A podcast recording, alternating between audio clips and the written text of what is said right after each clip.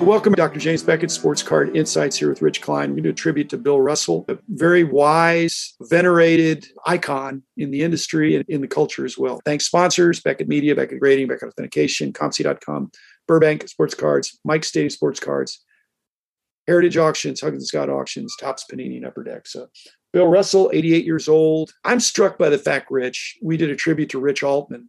Those guys are inextricably linked in my eyes because Bill Russell had a non signing posture for the hobby and for everybody else until Rich Altman came along. Rich Altman was a straight shooter, pretty gruff, tell it like it is guy. And he somehow convinced Bill Russell to break the rule that he had of not autographing for anybody. And then I think Rich Altman became his exclusive agent, represented him with the memorabilia and shows. And now Rich has passed away and Bill Russell's passed away. And not just Bill Russell, but Sam Jones as well, his longtime Celtics teammate, who I believe played on all of those Celtics championship teams as well. Russell, because of when he played, has the weird misfortune you can probably count on one hand and if it's more than one hand, it's barely two hands. The total amount of cards he had while he was an active NBA player. Of cards that are mainstream, he has three, I think. And, and cards that are mainstream, there aren't very many more either. They're not even oddball things very much. But I've got a list of you check the uh, Beckett uh, OPG. They list 3,086 cards, and that includes parallels and inserts and things from the last few years, last 10 years especially. But they said that 1,300 of them and some were autographed. I thought, wow, that's a lot of autograph cards for people to chase now. 2,390 were serial numbered. So that means there's a high percentage of non base cards that are out there. Now, in the dollar boxes, I see mainly base cards of Bill You'll Russell. probably see like a Panini Prism Bill Russell card. Yeah. Base card. You might see maybe a silver prism, but you're yeah. not going to you're not really going to see a lot else. Despite the fact there are all those thousands of cards, you have to dig if you really want to build a big Bill Russell collection. Okay. But nobody wants a big Bill Russell collection. They want an elite Bill Russell collection. I believe it begins with his Topps rookie card, 57, 58 Topps rookie, by far his most valuable card. But I don't think it's his best card. He's got that 68 Topps test card. Now that's his best card. that's his scarcest card. Way less valued, uh, and yet it's way less common. One tenth of one percent as many of those, maybe. But you know what the 57.8 Topps card is. It's one of these things where sometimes a card is too rare for its own good. The Topps test is too rare for its own good. If it's a thousand times more rare and at less than one tenth the price, it just seems that sounds like a really good deal to me. It sounds like if you buy the card and you see it, you just buy it. We talk about the national. If you see something that's like a rail card, you just buy it if the price is right. That's one of those cards where if you're a Bill Russell guy and you see that card at a table at a national, you don't say, "Oh, let me make a note. I'll come back in two hours." If it's reasonably priced, you just buy it and say, "Oh, it may have been hundred dollars more or X dollars more than I wanted to buy." You know what? I've waited 20 years for let me just buy. In the Beckett OPG, you and I were both very involved in that, obviously. In 61, 62, that year, and the, the basketball sets are dated by the kind of winter spring format. But that Fleer set, which also is landmark, has two Bill Russell cards in there the regular card, and then they have the In Action card. And the Beckett Price Guide has the In Action card more valuable than the regular card. That would be an extreme exception that very rarely happens within the same series. But they're both condition rarities. The reason I know that is firsthand experience, partly, but also when you look in the Beckett OPG, there's an exclamation point at the end of the entry. That's what we use to signify that this is a card that's a condition rarity. It's frequently off center, especially those 61, 62 Fleers. That also could be part of it. And then the fact that the portrait is a pretty uninspiring portrait. He just looks sad, which for him, I think he was a very pensive guy, I think. And so sad maybe equals pensive. The funny thing is, for as sad as he looked, he was a vibrant announcer in the 70s and 80s. When I started following basketball, like 1971, he hired him as the analyst to go with Keith Jackson and everybody was so afraid because of his background that he was going to be a terrible analyst. Instead, he was almost Charles Barkley before it was Charles Barkley. There were actually magazine articles written about the things he would come up with saying. Like Walt Frazier was guarding Earl Monroe so closely that when when Frazier inhaled, Monroe exhaled, or something like that. He would say things like that. It helps to be really smart, and I think he, and he was really smart and really, but he, really understood. But that floored everybody with just how good he was as an announcer. Then he became the coach of the Supersonics, and there are some really cool Supersonics cards of him or items of him. A 74 Sure Shot or whatever the name of the uh, company. Sure is. Fresh, yeah, I have that, and I, it gets no respect. Now maybe I need to put it out to get respect then there's the milk carton card from the next year. Again, very tough. And the only reason I have those is because when we look, I, yeah, but they, but I love to buy collections. But some of these cards, you just got to buy the card when you see it. They're not attractive cards, but they're really scarce.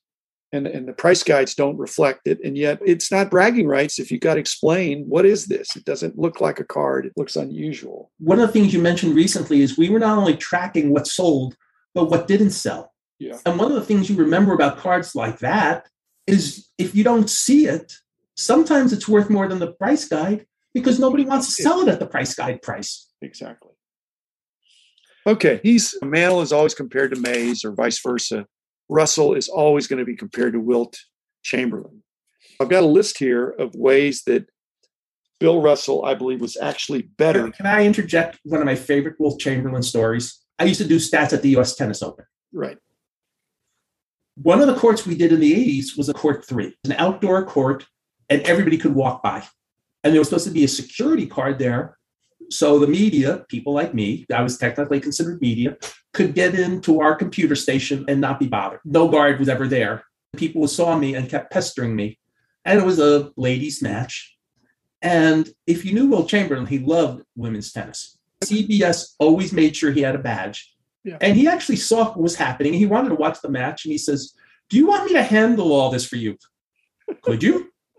yes. Rest assured, once I had Wilt Chamberlain as a security guard, I never had another problem with a person bothering me for the rest of the match. And he was so gracious. And we would chat in between the games because in the media, you're not supposed to ask for an autograph. So I didn't ask for anything. I shook his hand, and said, Thank you for all your help. He goes, You're welcome. But how nice he was about making sure I, as technically a member of the media, could do my job. And I always appreciated that. Today, I'm reflecting on this. Wilt was a little bit younger. He was obviously bigger and was so imposing. Yet Russell was considered prior to Michael Jordan but potentially the best basketball player of all time because at the end of the year he was always last man standing. Almost every year he was the champion of whatever it was to be the champion for uh, college and then pros and all that stuff. He had great teammates, but Wilt was better, but Russell had better t- teammates. And I'm thinking, so I've been analyzing this. Not only did Russell have better teammates, I'll grant you that, but he was a better teammate than Wilt was, I believe. Uh, and uh, that, younger like, Wilt, yes. Older Wilt with the 71 2 Lakers was awesome in his assists. If he wanted yes. to go for assists, he could get. But I'm saying Wilt could put his mind to stuff and do stuff. Russell, I believe, is a better teammate. Arguably, he was a better defender and that's hard to prove. Wilt has this statistic that he never fouled out of a game, but Bill Russell fouled out five times. Yeah, and that's in whatever it is, eleven seasons or something like that. And so that's not a fun fact to think about. Until the Bulls did their seventy-three and nine record, the two best season records in NBA history were both Wilt Chamberlain teams. Wilt years, yeah, yeah.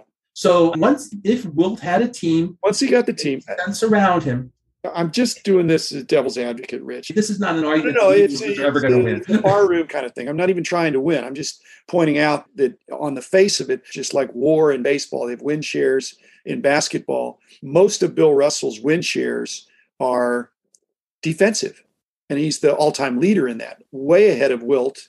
And in fact, number two is Tim Duncan, which kind of surprised me.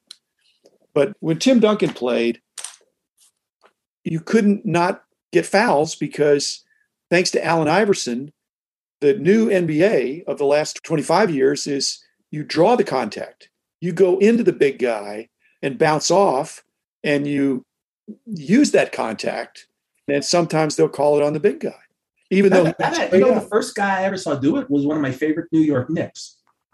Walt Clyde Frazier, that was one of his patented moves to lean in, get the contact, and go for the line for the three point shot or get fouled as he was shooting. And it's gotten more intense since then, but that was a trademark move in those days uh, you know, by Walt Frazier. But Russell, I think, was retired by then. Yeah, he and Frazier only o- overlapped for I think the first two years of Walt Frazier's career. In fact, the Knicks had the best record in the league in 68 69. And we all think that the Celtics are old. The Knicks are going to run through them. It's one versus four. Celtics four, Knicks none, if I remember correctly. The Celtics still had a bit of life left in them, even in Russell's final year. How come he just always won? When he's blocking the shots, he's not knocking them out of bounds. He's knocking them to a teammate and he's going straight up. So he's not drawing fouls. He's obviously a quick leaper. He's got super long arms. And he, like you said on the announcing thing, he totally understands the game of basketball. He is a lifelong learner. He was a reader. He was a student of human nature as well. He's done this uh, social commentating, his social conscience. He's articulating it in a way that is interesting and memorable. That made him a great coach, a great announcer, and it made him a great leader of the team. I'm thinking about Kareem Abdul Jabbar who's played 22 years in the NBA, you realize how good Kareem was. Russell's probably better. In what way? Russell may have been better than Kareem. If I, I, think if Russell was definitely a better rebounder, he was a better defender. To debate that. He, I think he was not better offensively. He wasn't better. But would he have been better if he had actually focused a little more offensively? Yeah.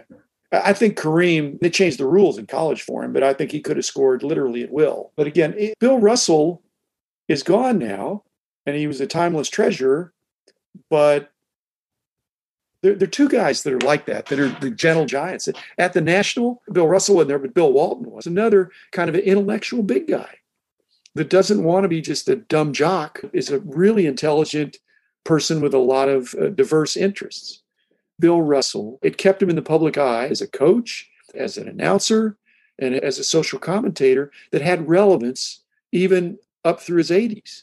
I don't know he admitted he was wrong, but I'm still fascinated that Rich Altman was able to convince him to start autographing and start being available to the public and warming up his image. A couple years ago, I had a table at the Dallas Card Show, maybe 20 feet away from Duane Thomas.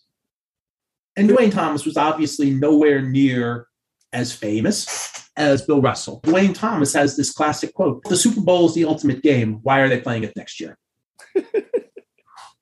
he could be surly. He didn't talk to I, me. think he was, he was, a little bit of an intellectual contrary. And yet at Kyle's show, he came with some of his family members. He was signing. And he was mm. gracious as could be. He talked to anybody for as long as you needed. He's in his 70s. And I remember talking to our fellow teammate Dave Sliepka after one time. And I said, you know what? His battles are done at this point, he knows there's no more battles he needs to fight. Now he just wants to be happy. I know when he did a signing at Signature Collectibles, they all told me how great he was with everybody who came in to see him. We don't know. But I wonder if Bill Russell said, I don't have to fight every battle. Hmm. Something like that. I don't think he was surly and I don't think he was necessarily angry, but I think he had a sense of purpose. He was there to win and he was there to make the world a better place. And I think it's good. Just finish on Duane Thomas. If Duane Thomas had 10 years like his best year, he'd be in the Hall of Fame. Yes. And I don't think he has regrets about that. The last thing here is that Frank Deford, the old Sports Illustrated writer that I did meet, I think I never really spent any time with Bill Russell, but I did spend some time with Frank Deford. And he's passed away now, five years ago or so. But he did a definitive article in SI on Bill Russell, very sympathetic and again, a very thoughtful, excellent writer, informed guy who really cared about the sport and the people. I think that article's from 1999. Another reason to collect old magazines. And the other thing is it's long form journalism. They don't do that as much now, but you really get insight into who Bill Russell was because he took a 13 hour car trip with him and turned the recorder on. But in it, it talks about how he won't or he doesn't want to sign autographs, even for friends somehow in the last 23 years, Rich Altman got him a change. I'm just fixated on that because I think he doesn't ever have many cards and he's a hobby icon because of his rookie card.